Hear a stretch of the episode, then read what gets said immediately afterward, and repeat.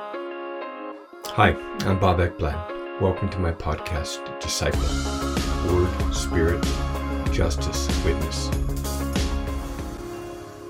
Today I want to follow Jesus and his disciples into Jerusalem, looking at Mark chapter 11 and with a special focus on verses 11 through 27. In this uh, story, there's just so many things going on. It starts out with Jesus, um, his triumphal entry into Jerusalem you know, where he comes in um, and he, you know, he comes down on a colt and, um, you know, and people are spreading branches before him and saying, Hosanna, blessed is he who comes in the name of the Lord. Blessed is the coming kingdom of our father David. Hosanna in the highest.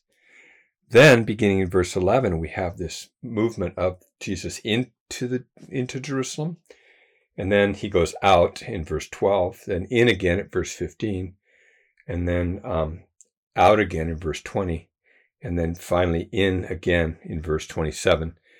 And the, the center of this whole text is uh, Jesus inside the temple, um, where he, you know, he chases out, he casts out um, those that are buying and selling in the temple, and then that's followed by the chief priests and the scribes seeking to destroy him.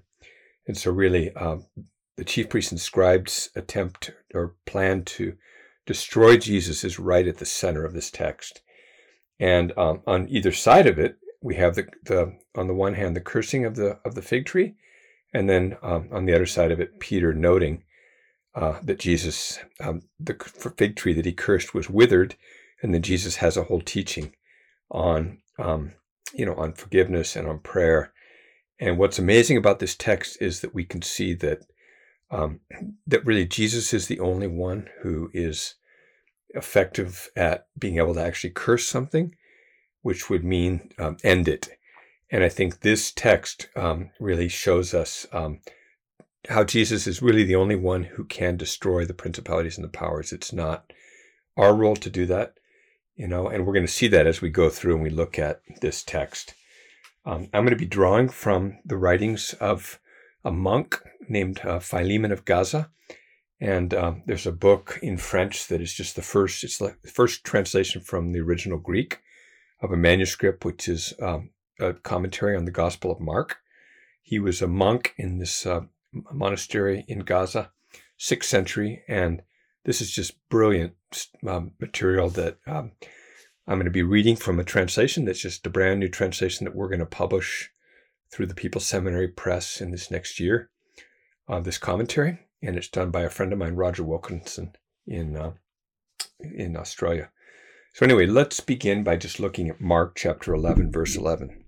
And I encourage you to open your Bible, and we're going to be delving into this text in some detail. And uh, so let's begin. Verse 11 Jesus entered into Jerusalem and into the temple. And after looking around at everything, he left for Bethany with the twelve, since it was already late. So I'm going to be reading from this commentary now, Philemon of Gaza. Um, and remember, this is right, um, right when Jesus uh, came in in the, in the triumphal entry. Um, so I'm going to quote now. We know very well all that Jesus would do in Jerusalem, thanks to the build-up to it presented in this gospel. Jesus had himself announced to his disciples that he was going up to Jerusalem, there to die and also to rise. But what most concerned the disciples was that he was going there to die. They knew this, but the crowd knew nothing of it and saw his arrival quite differently, welcoming him as the Messiah, the Son of David, come to liberate his people from the dominion of Rome. So they acclaimed him as their deliverer.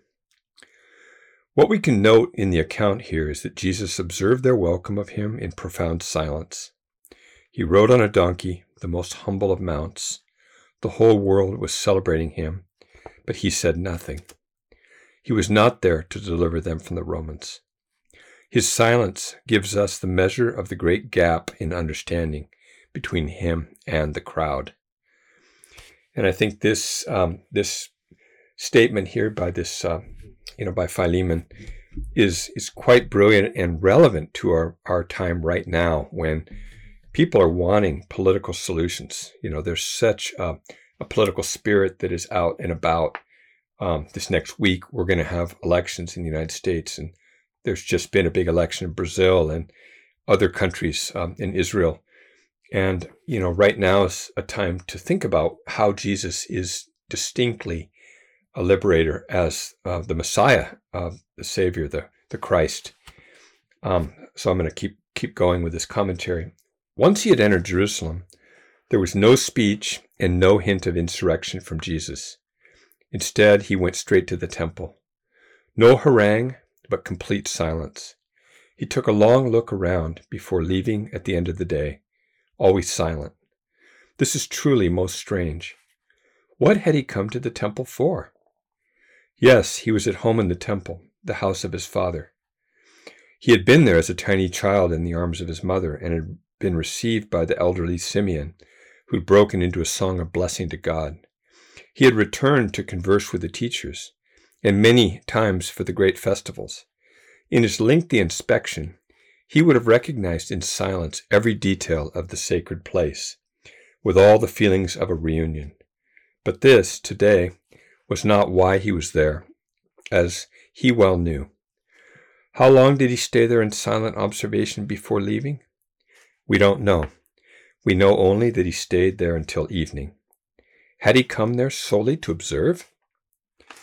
Matthew and Luke situate the episode of Jesus chasing out the merchants from the temple at this point. But Mark says nothing of this. And no doubt, this is a more accurate picture. He does speak of this episode, but later. For him, Jesus' ascent to Jerusalem belonged to the way of the cross, and its goal was not the expulsion of the merchants, any more than it was the expulsion of the Romans. Jesus was in the temple for another reason but one Mark finds so sorrowful that he prefers to leave it to us to understand, as we will as we meditate his text. He gives us the essence of it, and that is enough. Quote, it was already the evening, unquote. We know events in the temple during the evening because every evening followed the same pattern. It's for this that Jesus was there. And bringing this to mind is enough for both we and the disciples to receive light about his pathway to the cross. Every evening in the temple, a lamb was offered in sacrifice. We can see that from Exodus 29:38. Jesus was there, taking his time to consider this sacrifice. He contemplated in silence the lamb, dying in silence, also evoking Isaiah speaking of the servant of God as a lamb. Quote, he did not open his mouth, like a lamb led to the slaughter. Isaiah 53 7. Jesus took his time to contemplate the evening sacrifice, he who himself offered his life for our well being. The disciples were silent too. The understanding was coming to them as to us that Jesus would in turn offer himself a few days later. The text in Exodus relating to this offering provides us a detail which should draw our attention and could but have further deepened Jesus' silence. At the hour of the offering, we are told, God came into the temple to speak. The Exodus text gives us this promise from God quote, I will speak to you. Exodus 29 42. Jesus' silence becomes wonderfully clear. He was quiet and he came into the temple, knowing that his Father would come to join him and speak to him there. As it seems to me, this was Jesus' experience. There he was in silence, listening at this moment to his Father speaking. This moment is not described because it is beyond description. This overwhelms me and plunges me into deep silence. I can only be still and contemplate. At this hour, when the Lamb was offered in sacrifice, the Father and the Son met together in the temple. The disciples said nothing. The crowd had died away, and we can only remain in contemplation as we await Jesus leaving the temple. His path to the cross had begun to unfold before us and in the heart of his Father. Lord Jesus, perhaps you came into the temple to salute, in your infinite goodness, the humble lamb offered to the Father. But man, men in their fragile love Um, our place is to salute you, to glorify you, to celebrate you, the Lamb of God, so much more humble, offered in our place in your unfathomable love. I bow down before you and I worship you. You are my Lord and my God. So that's um, Philemon's commentary on just uh, kind of introducing this. And I want to now read this these next few verses um, from the text itself, Mark 11, 12, and following. On the next day, when they had left Bethany, he became hungry. Seeing at a distance a fig tree in leaf, he went to see if perhaps he would find anything on it. And when he came to it, he found nothing but leaves, for it was not the season of figs. He said to it, May no one ever eat fruit from you again. And his disciples were listening. Then they came to Jerusalem, and he entered into the temple and began to drive out those who were buying and selling in the temple, and overturned the tables of the money changers and the seats of those who were selling doves. And he would not permit anyone to carry merchandise through the temple. And he began to teach and to say to them, Is it not written, My house shall be called a house of prayer for all the nations? But you have made it a robber's den? The chief priests and the scribes heard this, and they began seeking how to destroy him, for they were afraid of him, for the whole crowd was astonished at his teaching. When evening came, they would go out of the city. And as they were passing by in the morning, they saw the fig tree withered from its roots up. Being reminded, Peter said to him, Rabbi, look, the fig tree with which you, which you cursed has withered. And Jesus, answered, answering them, said, said, Have faith in God. Truly I say to you, whoever says to this mountain, Be taken up and cast into the sea, and does not doubt in his heart, but believes that what he says is going to happen, it will be granted him. Therefore I say to you, all things for which you pray and ask, believe that you have received them, and they will be granted you. Whenever you stand praying, forgive if you have anything against anyone, so that your Father, who is in heaven, will also forgive you your transgressions. But if you do not forgive, neither will your Father, who is in heaven, forgive your transgressions. They came again into Jerusalem, and as he was walking in the temple, the chief priests and the scribes and the elders came to him. And then that's followed by another dialogue that Jesus has with the scribes and Pharisees. But um, I end this uh, reading here because um, this forms a, a, an inclusion with uh, verse 11. So we have, you know, Jesus entering into Jerusalem, into the temple in verse 11, and then in verse 27, the same thing. They came again into Jerusalem, and and he was walking in the temple. And then, um, and if you if you printed out this whole text, you you could you could see what I'm seeing here. This this structure that highlights that um, verse 18, where the chief priests and the scribes, uh, when they hear what Jesus says, you know, about his the, the temple being called a house of prayer for all the nations, and uh, but you, you guys have made it a robber's den. It's at that point that they seek how they're going to destroy Jesus, and um, in contrast, the people are astonished at his teaching. So now, um, how do we understand this curse of the fig tree? You know, one of the things that's quite interesting is that the curse of the fig tree, which Jesus doesn't actually say, I curse you, but just says, May no one ever eat fruit from you again. Um, and his disciples, they were listening to that. But then later, Peter, um, you know, when they come back the next day and they pass by the fig tree um, and they see it completely, uh, you know, like uh, withered all the way to its roots, then Peter says, Rabbi, look, the fig tree which you cursed has withered. So, so the it's Peter who identifies what Jesus had done as a curse. And anyway, and in between that is when we have, um, you know, the cleansing of the temple and uh, you know the casting out of the money changers and um, and the seats of those who are selling doves and and this confrontation. So, so really, um, it seems that the temple, I mean, that the cursing of the fig tree is really directly related to, you know, to the temple and is symbolic of the temple and um, Jesus's proclamations that, you know, that the temple would be that whole temple system, that whole sacrificial system would be destroyed.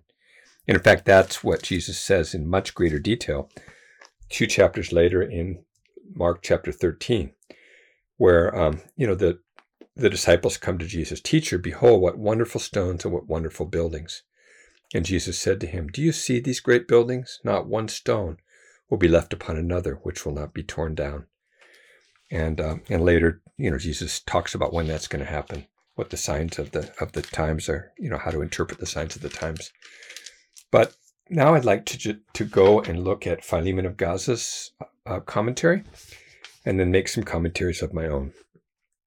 So I quote: "The curse Jesus pronounced cannot be passed over." At that moment, the disciples were listening. Verse 14.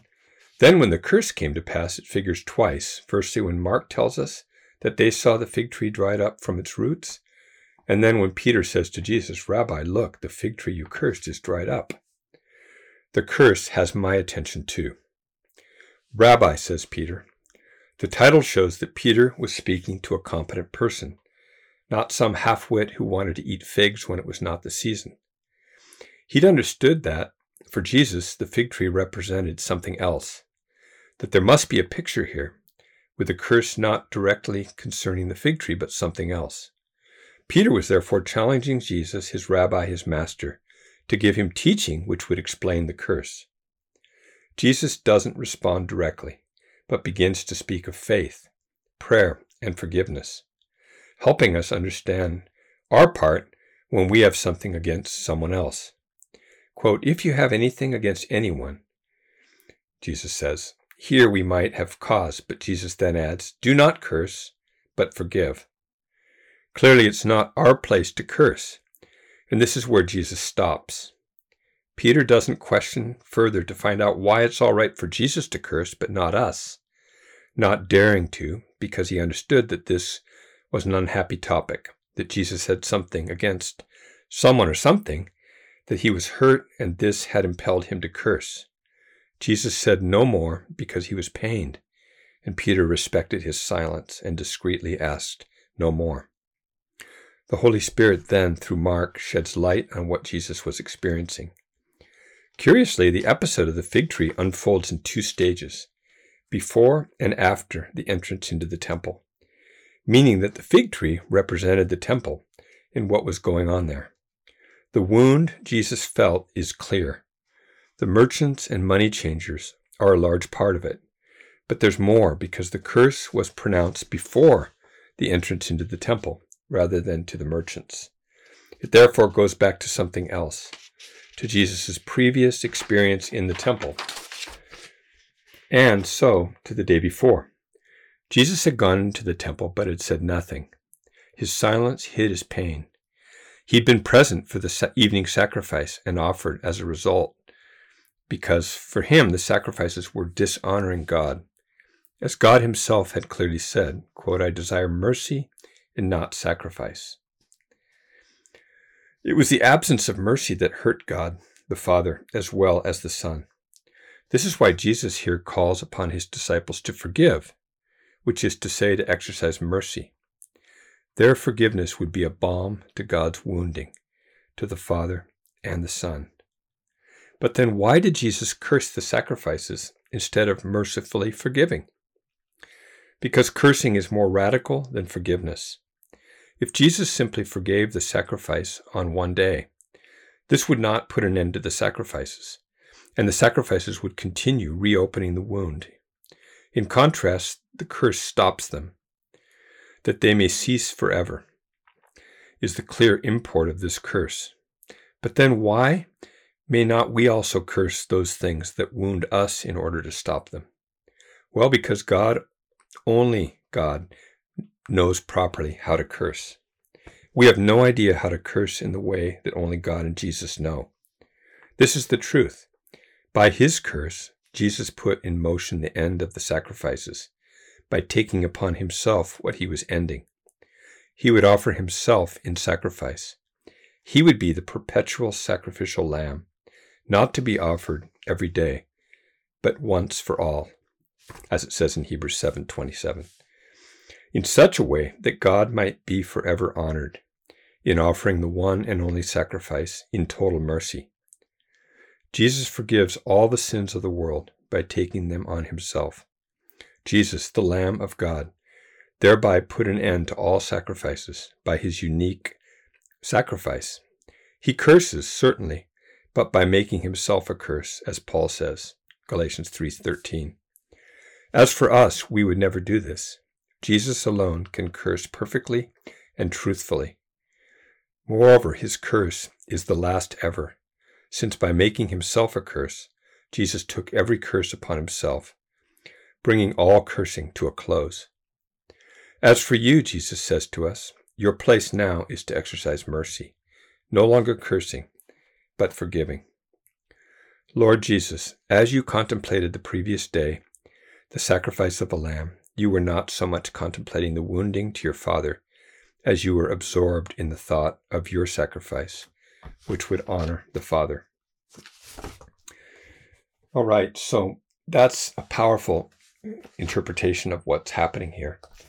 And, um, you know, we can see then that in Jesus um, himself being the curse, um, in a way that highlights exactly how Jesus is going to be the curse, because verse 18 states um, in response to what Jesus says about um, after he chases the you know the money changers, the chief priests and the scribes heard this and they began seeking how to destroy him. So the chief priests, their role was to administer the sacrifices, and now uh, this has incited them, you know, to do away with Jesus, which actually is what does away with their whole uh, sacrificial system, the whole temple system. So I'm going to go on to the next verses, um, reading from Philemon of Gaza. This text surprises us as we see the anger and violence that the Lord evinces. Now, here he's talking about the chasing of the money changers. Elsewhere, he causes us to marvel at his gentleness and humility, his peace and love. Nevertheless, while we feel anger and violence here, we should note that the text doesn't mention either and doesn't use any synonyms for them. Anger and violence are there for sure, but in what is not said, beyond words, because the issue here is divine anger and violence, the holy anger and the holy violence, which are beyond our human anger and violence. To describe this inexpressible anger evinced by Jesus, Mark uses two strong verbal forms that we do well to examine. Jesus chases them, ekbalo. This is the verb used specifically for exorcisms. Jesus treats those who are buying and selling in the same way he treats unclean spirits.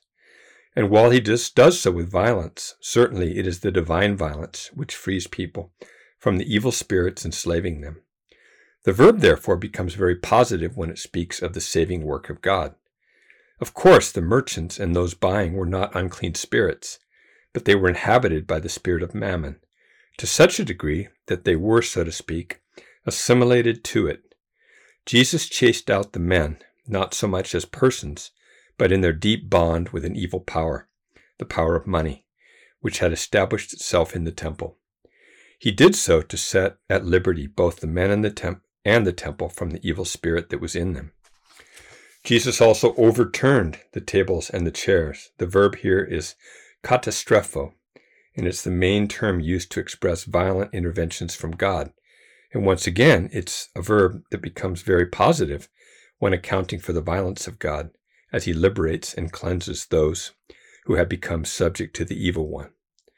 God overturned or overthrew the cities of Sodom and Gomorrah in order to set them free from the evil spirit that dwelt there. Briefly stated, by chasing out and overturning, Jesus reveals here the liberating and cleansing work of God in a sanctuary invaded by Mammon and his servants. He reveals the inexpressible divine anger which sets free and cleanses. He acts positively in this, in the way only God can, can because God, because he is God. In order to underline Jesus' divinity, Mark does not state his name or mention God. So um, I'm going to keep going. In these two verbs, then, the inexpressible anger of God is apparent, an anger of altogether different quality to human quality. It is always aimed at good, to free us from the powers of the evil one. It also expresses God's sorrow filled reaction in his wounded love for people. As Abba Eusebius tells us, divine anger is a cry of pain from God, wounded in his love. The same anger filled Jesus here. His pain is also spoken. He recalls the words of God spoken by the prophets, firstly by Isaiah My house shall be called a house of prayer for all the nations. And then by Jeremiah But you have made it a den of thieves. Jesus was wounded in his love for God, whose desire for the temple was being trampled underfoot by the thieves. Mammon's enforcers, in his love for the temple which God himself called my house, now invaded by usurpers, in his love for the nations of the earth for whom God gener- generously intended this place, in his love for prayer, for intimacy with God, now annulled by love of money, in his love for his own people, effectively dispossessed by this high place for, for communion with their God. The wounding to Jesus was so painful that it overturned the tables and chairs, or that he overturned the tables and chairs, to make room for those who would wish to kneel or prostrate themselves before God. By chasing out the buyers and sellers, Jesus was chasing out those who were chasing the spirit of prayer away from the temple. He overturned the tables of those who had made themselves at home in the sanctuary, thereby distorting God's holy place by providing a place of prayer. He restored to the temple its true vocation and expelled the usurpers. In this way, Jesus cleansed the temple of all the impurities brought about by money. He came to cleanse rather than overthrow the temple, which remained the house of God. He cleansed it so as to preserve the life of prayer of the small and humble who love God, as we are then led to see in the poor widow who came to offer to God her two small coins, in the spirit not of mammon, but of adoration and humble love for God. That, that happens in the next chapter, 12, 41 to 44. Lord Jesus, my heart is likewise in your eyes a house of prayer. Please free me from everything in me that wounds you. Cleanse your dwelling place so that my prayers honor and glorify you.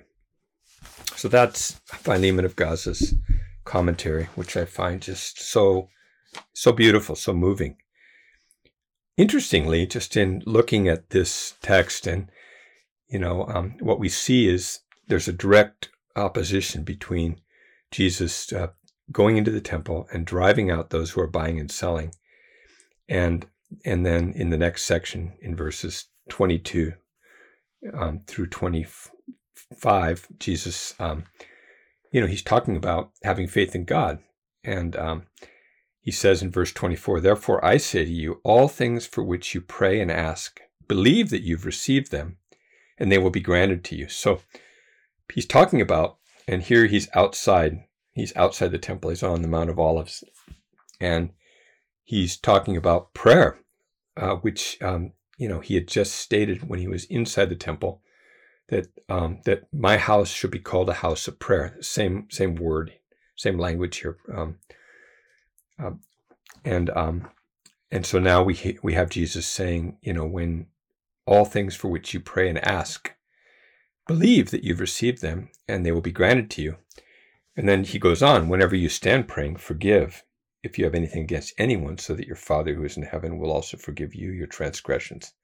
So Jesus here is really presenting his very other way um, of calling us not to retributive justice, not for as with you know eye for an eye or, or even violence or even cursing like like he did in this case, but to his way of humble, um, you know, humble, nonviolent love and um, and marked by forgiveness.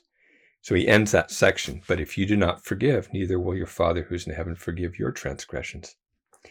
So now, when we just think about what would this look like today, like like the temple, it's no longer there. I mean, that was something that was just so obvious uh, being in Jerusalem last month. You know, just uh, from the Mount of Olives, looking over and seeing the the Temple Mount.